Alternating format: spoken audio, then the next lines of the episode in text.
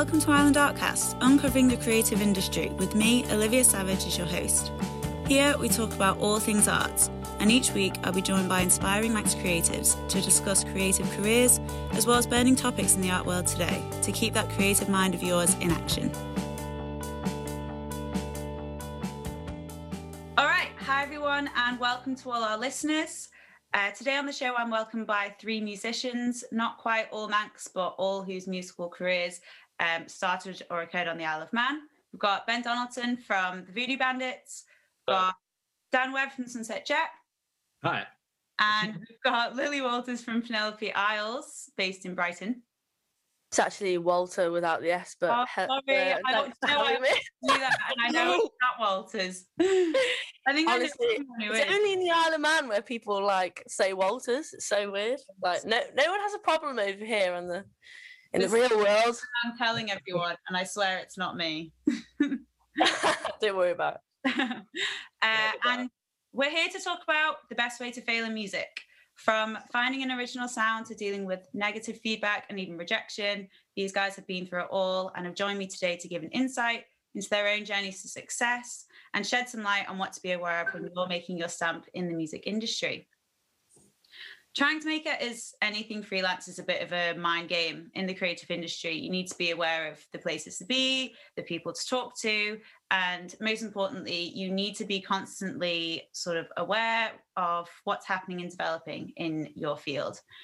Uh, people like Dan, Ben, and Lily make it look easy, but what I think often gets forgotten in this world is that it can take people anywhere between a few months to a few years to start creating something for yourself and begin that career with your own branding, your own following, your own original music. Um, you know, when I was at uni, and for the people listening, probably know that I, I studied fine art, not music at uni, but we would get people coming in and talking to us who were freelance, and they'd give this speech where they'd basically make it sound like, yeah, I just did A, B, C, D steps, and now here I am, and I'm full time, and I live in London or America, and I I'm earning a full time wage with all my commissions and all my deals and stuff. And it just doesn't work like that in reality. So, with my guests today, we're going to look into the power of networking and how much you should or shouldn't be giving away about what you're up to in the music industry, tips and tricks to finding your image and what this means in terms of sound and branding and all that kind of things, um, separating personal from professional, uh, and generally just looking at these sort of hurdles that that you can face or that you should at least be aware of when trying to make your stamp in the music industry. Okay, so again, welcome to you all. Uh, thank you guys so much for taking time to chat to me today. Um, so let's start with the basics. Uh, Lily, the the reason I was really keen to get you on today uh, is because I remember when you used to be uh, in a band on the island and you were in Panicland, anyone who remembers that band. Um, and now, you know, you went to uni, you studied music, and now you're in a band in Brighton with your brother, isn't that right? In Penelope. Yeah. Yeah. Um, so what is it that you love about making music? What got you into the whole thing? Um, well, I started playing classical music when I was seven. I started playing um, I started playing the saxophone, and and then I got into jazz through that, and then um, I started playing the harp. So my main things were saxophone and harp, and I was really, really, really lucky and privileged to have lessons every week for those things. And eventually joined like Manx Youth Orchestra. And that was kind of like my jam for a bit to be honest. Um, and then my brother got me an iPod shuffle when I was about 14, 15 and just chucked like a load of I don't know, like great rock bands on from like Radiohead to like Paramore to Busted to, you know, like the thrills, like loads of random stuff. Um, and then I just started like change it's sort of changing for me and I didn't I thought going to orchestra was lame, which I totally regret doing now. so regret, so regret like leaving that life. But um, yeah, and then I just started getting into to music that way and writing some writing some tunes and I feel like I've strayed from the question and I can't remember what the question was. it was just what do you love about it? But I suppose it sends you off on a tangent, doesn't it? Because It's never yeah, one, one thing. You listen to one song one day and then that's it. yeah. The variety then I guess like the yeah. variety of it all and um there's just something for everything and everyone. Mm-hmm. So and so with that in mind, like obviously for all of you guys, um in working in your bands, like generally i mean not with everyone but you're going to have a lot more of an interest in music as a whole than a lot of your fans and following and stuff like you you've probably got a lot of people that are super interested in music but then you'll equally have people like me who just like i just like listening to it and i don't have um that sort of investment that you guys have and so listening to all this different stuff that you guys do um i mean like dan for you do, do you ever like listen to something, say like, because your band's quite indie, but do you ever hear like heavy metal and then you're like, oh, I like I've got such a good idea for a song for this, like I really want to go and do it, but you're like, I've got, you know, you create a sound for yourself and you don't want to like confuse your followers. Like, do you ever get that, and how would you like approach that? Yeah, yeah, absolutely. I mean, for me, joining joining the band, I've always been into like prog rock, like a bit of jazz, a bit of blues.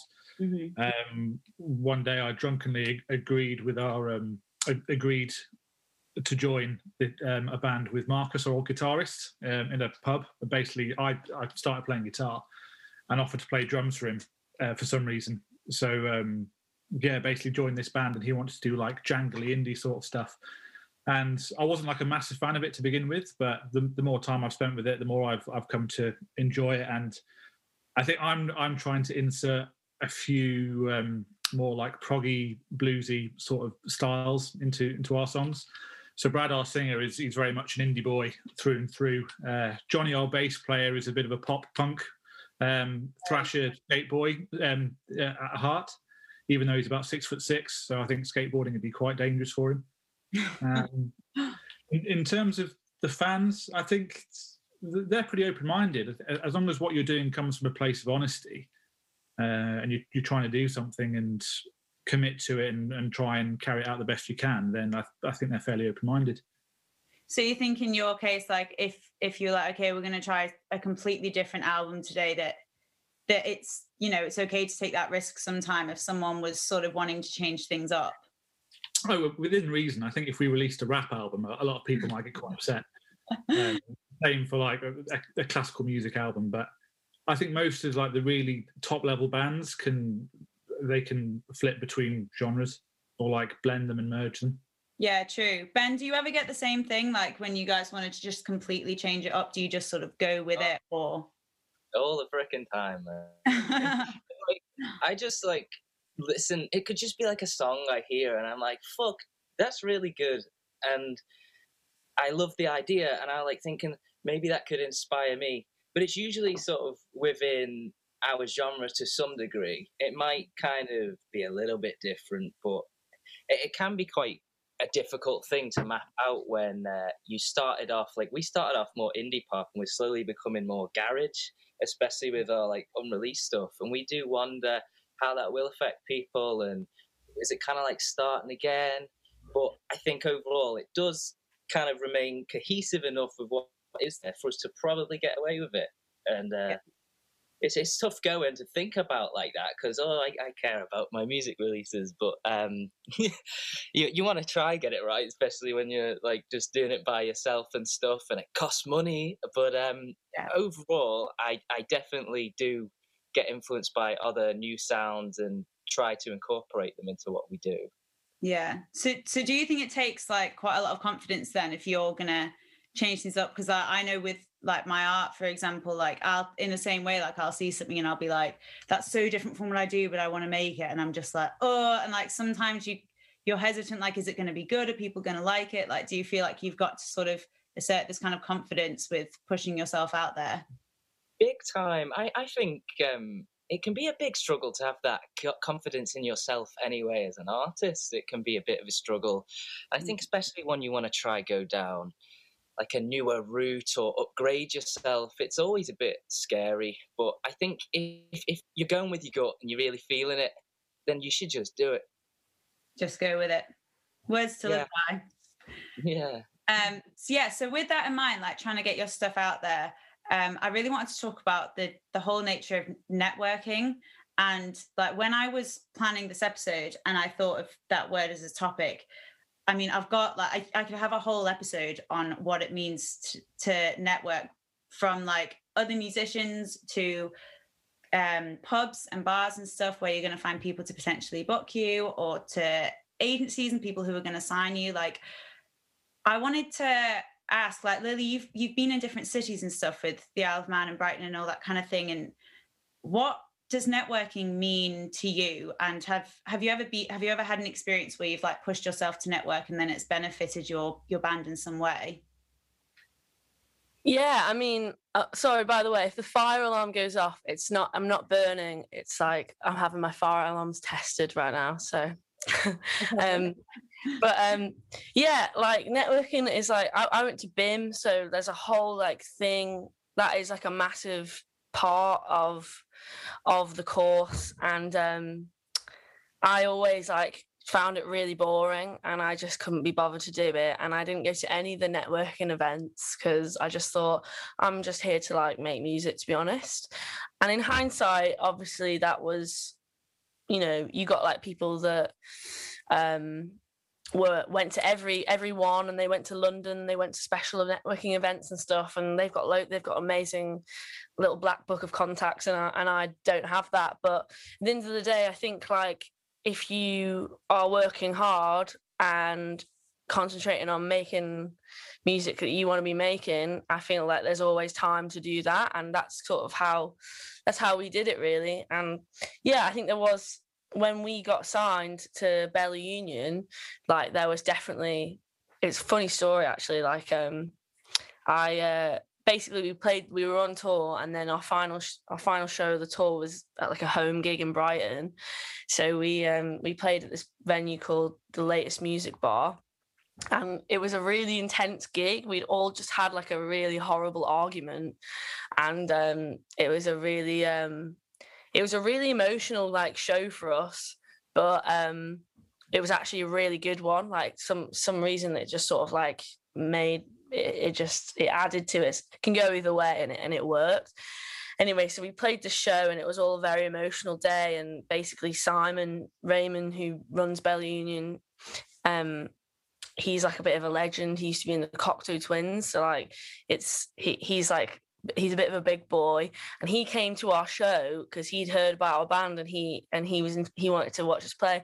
And basically um we finished playing and then he comes up to comes up to the stage like last show of the set comes up to the stage really small venue comes up to the stage and looks at me and he like puts his hand out and he goes simon raymonde bella union cocteau twins i was um i was wondering if we could have a little chat. And i basically in my like distance in my in my eyes line i could see super hans like at our merch table super hans from Peep Show at our merch table. And I was just like, oh my God, I love Peep Show.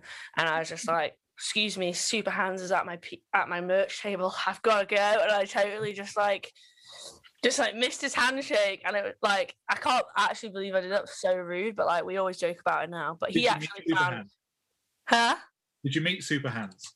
Yeah, he bought 40 quid's worth of merch. Wow. it was great. Um, and like we always, luckily he he's got a great sense of humor, Simon. So like we often um, we often like tell him that story in a jokey way. It could have definitely gone the other way, and he could have been um, he could have been like, well, fuck these guys, you know, like. But he he he found that somehow endearing. So Hmm. networking definitely isn't my um my forte, but um I definitely I think I've made it up to him since then and we've had uh, we've had lots of like lovely little moments between them and I think he was just I was just bloody like 19 and excited that Super Hans was at my table and luckily that worked for him. uh, no that's good and, Yourself, do you know what I mean? and So you, getting getting signed. Oh, so, I'm sorry, Liv. no no you go Uh, yeah, Lily. When you were with uh, well, with Bella Union, do you have to network as part of being signed? Like, are you ever like forced to go to meetups and stuff? Um, I don't think. Do you know what? It's like it's such an exciting thing, and we're so lucky, and we we feel so lucky, and um, like uh, privileged to be in this position and with Bella that we're never it's never nothing's ever forced so if we are told like okay um we're going for dinner today with you know uh, Marc Geiger from William Morris who's like you know he's one of the biggest bookers in America like that for me is nowhere near like me being forced. I am genuinely just like, oh my god, this is like the coolest thing ever. And like that goes down from like anyone from him who's probably one of the like, you know, biggest, coolest guys I've gotten to have dinner with, from like anyone that like works in like the Bella shop. Like like, you know, there's some great like teenage kids that work there who are like really cool that you get to chat sit and chat to like so i think because I'm really lucky enough to be working with Bella, who are like this amazing alternative independent label, like everyone's really sound and like there's not I haven't really come across many um sort of uh, uh major major label wankers yet, you know, or like people that are trying to like do you over. Um and I feel like if I were to meet someone like that, I would probably uh, recognize it quite quickly. I reckon. Oh, nice. So, how do you in those situations then, like if you've got someone who's just being a complete dick, and you're, and they they might even say something about your music and stuff, and because obviously, like the the place where all this came from for you guys starting your music careers is because you have that emotional like attachment towards it, like it's super personal to you, and you formed your bands yourself. And how do you then separate that? Because especially as you start to really book gigs and stuff like you're really moving from this is something that I do outside of work to okay, this is like I've got to be super professional now. Like Ben, do you ever get a time when like you've got to separate that? Like, do you find that ever difficult?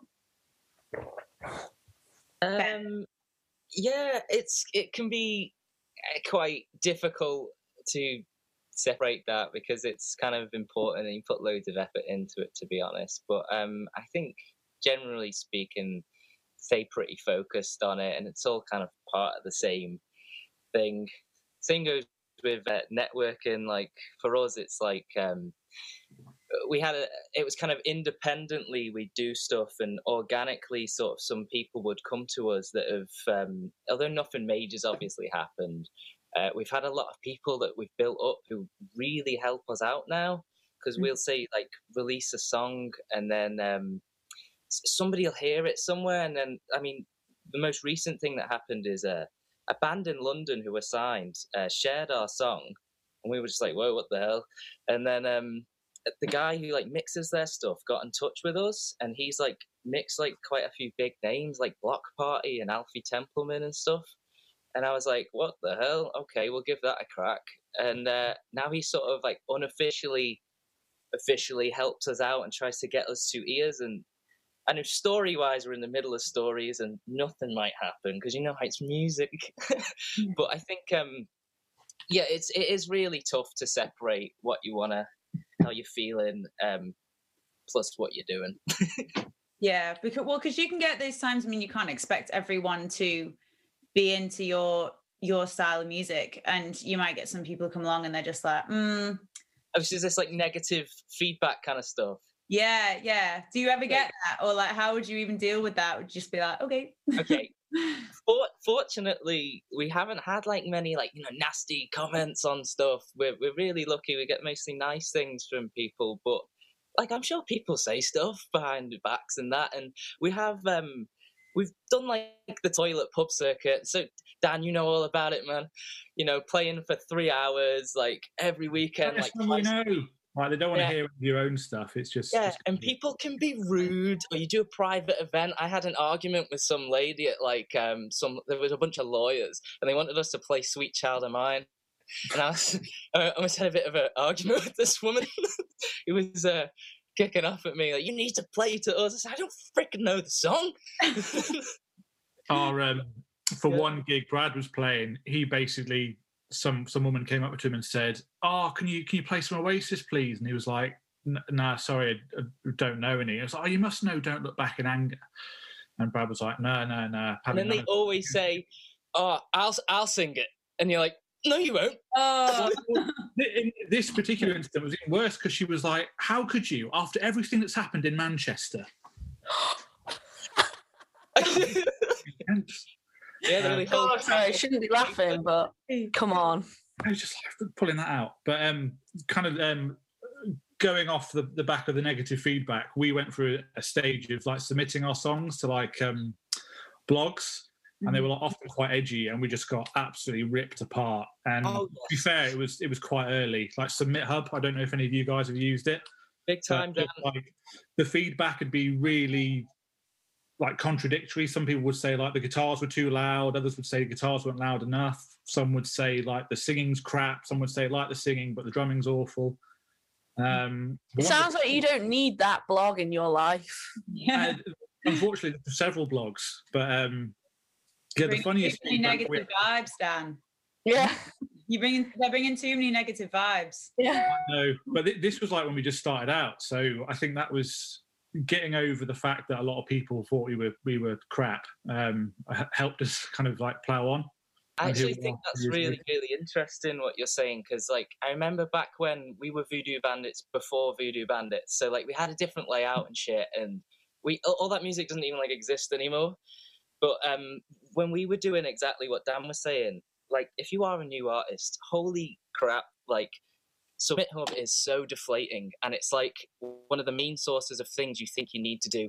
You like have to submit to all these blogs. You want something to talk about. You want to get featured on playlists and like YouTube compilations. And unfortunately, on Submit Hub, like if you want to get heard, you have to get premium credits, and that involves them having to give you feedback. And yet they do say some things, and it is so deflating. Some of it, it that is really valid. You got to take it as constructive criticism. Isn't that what they say? I'll be honest though, some of it has helped. Like I remember somebody commented on like uh, song structure. So I think back in the day, I used to write songs with like forty parts in them. It was but it was a bit over the top, and I know a few blogs said that, and it actually made me stop doing that. So that was kind of good. Yeah, fair. I mean, this it's all so much work, isn't it? Like to try, particularly when you're in those sort of first stages, you've got to work, I suppose, harder than than maybe once you've got a bit more of a, a following for yourselves. And Dan, I know that you work full time as well as um as well as being in Sunset Jet. Like, how is that kind of added pressure? Like you're you're doing your day job, the stuff that's allowing you to pay your rent, and then you're like finishing up on Friday and going straight to a gig. You might have one on Saturday as well. Like, do you find that like do you ever just feel drained and like um how do you deal with that sort of balance? I think it can be quite knackering. I'm I'm quite lucky in that I live with the other two guys in the band, so I get home most nights and we're just straight into it, or we'll have like a writing session or try and do some recording um, at home on the weekends. I think to begin with, when we actually started getting offered gigs, we we take as many as we could and try and play as often as, as possible, just to kind of get yourself out there.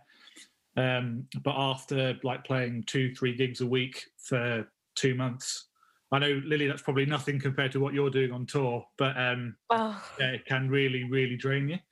Um, no, if you're, you know, if you've got a job, if you, if you're trying to juggle that and a job, and you know, like that is absolutely knackering. Like I completely understand that. well, even so, um, yeah, it, it, grinds you down after a while, but you love it so much. Like, I think you maybe get to the end of two months, you're like, oh, fudge this. Why do I want to do this ever again? Then you have you have like one weekend off, and you're like, oh, no, why am I why am I not playing a gig? Like, why am I not out there? Yeah.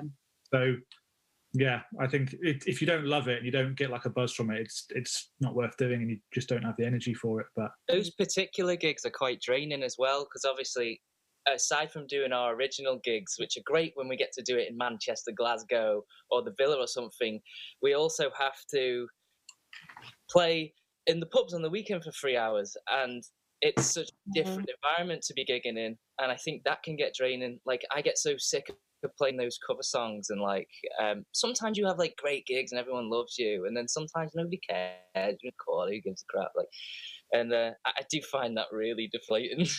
like I'm so it's sick. super it. deflating, man. The one of the hardest things is like for me is when people are talking like while you're playing.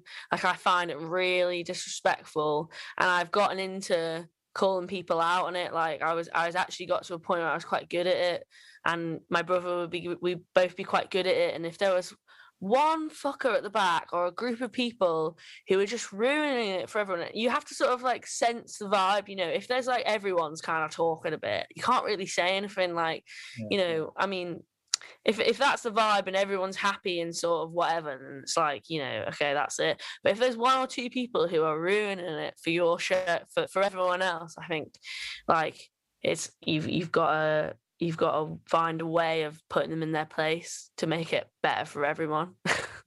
yeah, I mean, I get you. I've got a really random thing to say to you. When you played in Gulliver's Manchester there. Did you perhaps see a message to Penelope Isles written on the wall, or did you miss it? oh my god! Um, I wrote I wrote a little a little thing because I saw you were playing the month after we did it. Gulliver's. Is that like um? Just say yes. Just say yes. yeah, that was you. Oh my god. Um, I. Yeah. You know what? I remember gigs you played. I remember. Year. I think I remember right. If if I'm thinking of the right place, I remember writing quite a lot on those walls, but I don't. Maybe I just sort of assumed that one of the rest of the band wrote it. No, I don't. I didn't think I've seen it. That's really annoying. Next time, next time you'll have to play "Where's Wally" on the wall a bit. Yeah, yeah, definitely will. What did you write? Did you I write a naughty message? I, I think I wrote like "Hi." oh. It wasn't. It wasn't too uh, thrilling. well, I'll, I'll keep my eyes peeled next time. Um, I don't know if you guys can see, but we're about to time out. So if we just jump off and come back in now, and then we're not cutting anyone off. See you later. Okay. All right. See you in a sec. Straight back in. So we're recording again. Um, okay. Sorry, everyone. For people listening, I don't pay for Zoom, so we've just clicked out and come back in so that I don't have to spend any money. Um, a rebel without a cause. I know. I don't care. It's my job, and I still won't pay for it. Um, but that takes me into my next question: spending money. Um, when you're in sort of the early stages, Ben, I'll come to you first. Like, obviously, you've got to buy like equipment and all that kind of thing, um, and the fundamental stuff. But then there's also stuff like you, your Instagram promoing and paying for all the little extras that you might need or or you're playing guitar and you think, oh, this would sound so much better if I had this pedal or this this and that. And like, is it possible to would you say you can overspend when you're in the start process? Like, do you think there are things that people spend on that are just unnecessary kind of stuff? Yeah. So that is a super wavy answer to be honest, because you do get people that will just self-record their album. It might even like be quite like it was sat like done on a phone or something, and uh, they just put it out there and they get massive, and then suddenly everyone wants a bit. And then sometimes you get you know people that have put so so much freaking money into it, and it doesn't seem to go anywhere. And I think it it really can vary because obviously equipment can cost loads um, especially like if you get addicted to buying pedals or something which like a lot of us uh, probably have um, especially your boyfriend um, yeah. that's why i thought of the question yeah i thought so um, yeah. but there's so many things you can you can work with like pr companies or freelancers which can cost loads and you might get a few like articles blog features playlists and stuff and um, back but then you never know because then you get put on like a say a spotify editorial and you don't know if it was because of that stuff or if it happened randomly or um, it, it just varies so so much to be honest. Um, you could pay 200 pound for a tapestry for your music artwork or you could take a picture of a frickin' shoe and you know your song might still do really well. I think it's down to you personally and your own journey. You can overspend but you can also underspend, you know? so what do you think it's a case of like just seeing what it's like at the time? Like if someone was was super new and they're like, oh, I don't know if I should pay to like get my stuff recorded professionally or not. Do you think it entirely depends on the kind of yeah. Yeah. I think you should. I think you should try and make it sound as good as possible because I think it just makes you sound better next to the pros really and i suppose if you want to be a pro you want to sound like a pro too and um, i think if you want to get the good features like the big youtube compilations or the spotify editorials and stuff generally speaking you're going to need a high enough quality track on the production side of things. Um, but you can get really good production really cheap. Like nowadays, I just do it myself, and um, it, it, was my friend who's in a band in Manchester who did our mixing, and now now we've got that new fella who costs quite a bit. Um, to be fair, but it, our unreleased stuff sounds such a leg up on what we have out now. Yeah. And it just sounds. I feel like we finally found our sound, man. You know, it was like such a journey to get here, but I feel like it's coming together with everything that's not out yet and uh, all the new mixes and stuff. It's all exciting. But in in summary, you can spend a lot on that stuff and it sounds great, and you can spend barely anything and it sounds great. It's whatever you've got to kind of like work it out for yourself and go on your own journey. You can do it yourself. so, um, you said about finding your sound, uh, Lily. Like you've, as you say, like you've been in a couple different bands and stuff. How do you know that moment when when it sort of clicks that you're like we've got it like this is us. And is that a case of like what you want or everyone sort of coming together and seeing everyone's sort of interest in in your music and stuff? Um i think to be honest i i i don't think there was really like a moment where we were like light bulb like that's penelope isles. Um but you know both Jack and I, especially Jack, have had like a series of bands before this band. You know, this is his mm-hmm. like seventh band that he's put everything into. And before joining the band, like we already like knew we'd made like we both made loads of music ourselves. So it was kind of like we we knew what it was gonna sound like when we were gonna join join together. But you know, like a lot of my mates and you know, some fans are like, you know, that this sounds like Penelope Isles or that is so Penelope Isles or Penelope Isles have got such a sound, haven't they? But like, um, I, I guess like I I don't really see it like that. I just sort of see it as like mine and it's just me how me and Jack are together and it's and it's sort of what we uh what we sound like together uh, as people.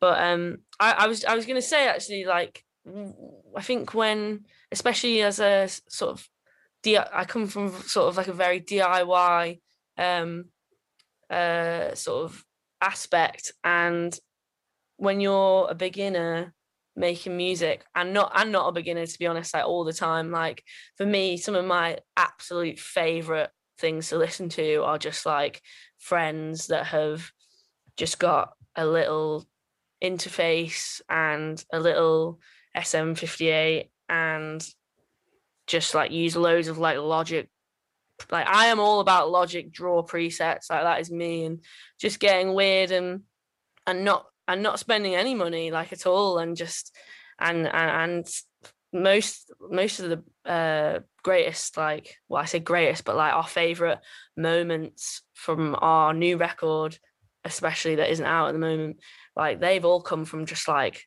fanning around on logic and and and just sort of getting weird and making things happen for yourself and that's just how we've we've always sort of done it and even now like i'm really lucky that i'm in a band with my brother who's a great producer like you know he's he's he's made a few records now he's getting better and better and better and i'm so blessed to to be in that situation where i don't have to fork out a load of money for a producer but i do think that he would definitely not have gotten there without just like loving it and experimenting for himself on zero budget. So, yeah. um, yeah, I mean, the amount of money some of my friends have like spent like getting a song mixed or mastered, I'm just like, fucking hell, that is that is so much money, like yeah. so much money. It's great. And obviously, you know, if you haven't got any clue what you're doing, like I don't know how to mix or master at all, but it is crazy, isn't it? Like yeah. how much money some, some people like don't even know what um how much things cost and they just throw like thousands into things and it's like you don't need to be spending that much money like you're you're you're a small band with like you know you don't need to be putting your all your money into this at the moment like why don't you put your money into like getting a van and like going on tour and like playing your music to people on and like you know stuff like that like rather than rather than putting like tens of thousands of pounds into like someone to to mix and master your track where you haven't even got like a platform to release it on yet you know but there's lots of ways of doing things that's just my opinion I think the best way to do it organically nowadays, anyway, well, all the time. My experience is the best things that we've had and the best people like in the industry have come to us and wanted to work with has all just been organic with no mm. penny spent. Mm. And like, of course, Logic is a beautiful thing, and a um, little Scarlett interface or something is just you can absolutely record all your stuff that way. That's like that's mm. how we do it, and we spend no money on that recording aspect at all, and then do spend on the mix basically. Yeah. Well, that's it, isn't it? Like, there's an answer. I mean, there's someone who's got an answer to everything now. If you're willing to spend a bit of money, and like, you can get anyone coming to convince you that you should pay this much for whatever. But it's, I guess, it's about what what you know as well, and what you know about what you guys can do, like yourselves. Um. So, my final question to wrap things up for today. Um, I want to ask each of you, and I'll I'll start with you, Dan. If you could go back and give yourself one piece of advice now early days Dan who's learning to play the drums, what would you uh what would you tell yourself? Are you on mute? You're on mute, Dan. I'm an idiot. Um, I'd probably, probably use a metronome. I think. Um, okay. The first things we did, I basically was out of practice and let the whole recording down. To be honest, um, so yeah, practice and just just get out there. Don't don't be afraid to fail. Nice, mm. Lily. What would you say?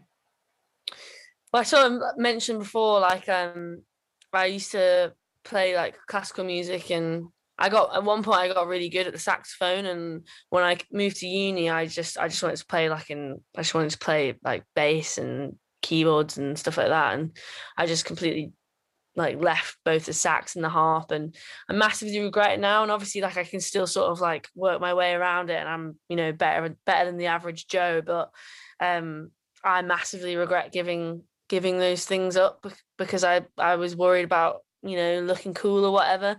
I just I wish that I stuck with the cello lessons when I was like 7 years old because what I would what I would give what I would give to be to to be good at like the cello. But there's something that we bloody spent some money on, like some string sections. And I just think if only if only I stuck to those cello cello lessons with Miss Warburton at Braddan School, I me.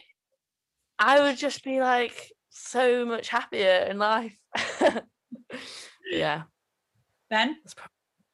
Um, I think I would have said to maybe step up earlier on because I mean, in my band, like, I just sort of I've taught myself to play and sing and everything, and like, I still suck, you know, but I think it's it fits what I'm doing, so that's okay.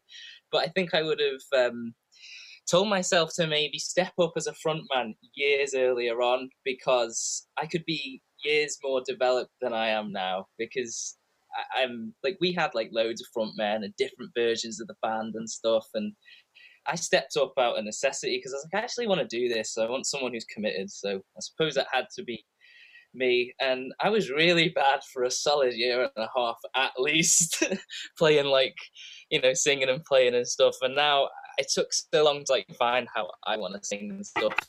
I feel like I'm finally getting there. But it would have been nice to have gotten there three years ago or something. So my advice would have been like, yeah, step up, young lad. All right, awesome. Well, thank you guys so much. What about you, Liv? Yeah, I'm not a musician. Maybe what would you tell your youngest guitar lessons that I was going to take in year seven.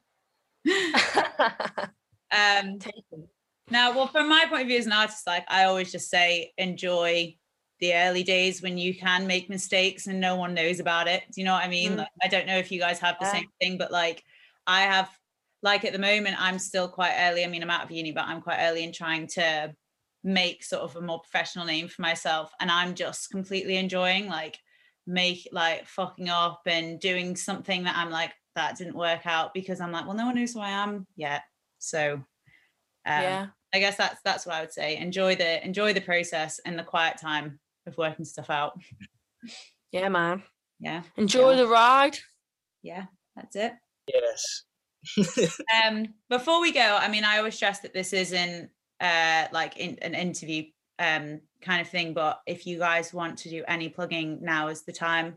I Want to do a little shout out for your band? Nope. Check out this podcast. Oh, thank you. Right. I mean, they, thanks to the Arts Council for all the support as well. oh, thank community for so many years. Oh, that's nice. Nice. I miss the Isle of Man Arts Council. Oh, I'm sure they miss you. I mean, I'm so new here. Are you? Yeah, No, I've my- been October. Well, I hope one day we can come over and play a gig with all you guys and do something fun at the Villa Marina. That'd be fun, wouldn't it? Big old shindig is in uh, need, I think. What's that? Said a big old shindig is in uh, need. Yeah. Absolutely. Well, you guys have had it lightly compared to us. Yeah. Indeed. We're pretty lucky here. But you guys are easing now. Is it is it not nice to do you go and meet everyone outside from today, is it? Yeah, well, literally after this, like it's really sunny and warm today in Brighton. So I'm just, I'm, li- I live like stone's throw from the beach. I'm really lucky. So I'm just gonna go and meet my brother, and then I'm, um, I think I'm gonna have some quesadillas on the beach, which sounds, which sounds nice, doesn't it? So I'm gonna go do that. Um, which I'm really happy about. I've been in Cornwall for like three months with my mum and dad and my brother, and I'm just, I'm so ready for some friends in my life. Fantastic. I know. Yeah, everyone that I know that's across is just like, what are friends? What are real Yeah, what are friends? yeah. Exactly. A few words from us over at the Arts Council before I head off. Our COVID resilience funding is back for another round this lockdown. This funding will be made available on merit to anyone working or taking part in the creative industries, culture, and arts communities on the Isle of Man to ensure that these organisations and individuals are assisted during this difficult time. Don't forget, as always, if you are a creative individual and or organisation and want to get the word out about what you're up to, you can sign up to the Artist Directory on the Arts Council website. That's iomarts.com. And get yourself mentioned in our newsletter by contacting us via social media. Just search Isle of Man Arts Council on Facebook, Instagram, and Twitter, or email us at iomartscouncil at gov.im. Once again, a big thank you to Dan, Ben, and Lily for joining me today, and of course to all our listeners out there. See you next episode.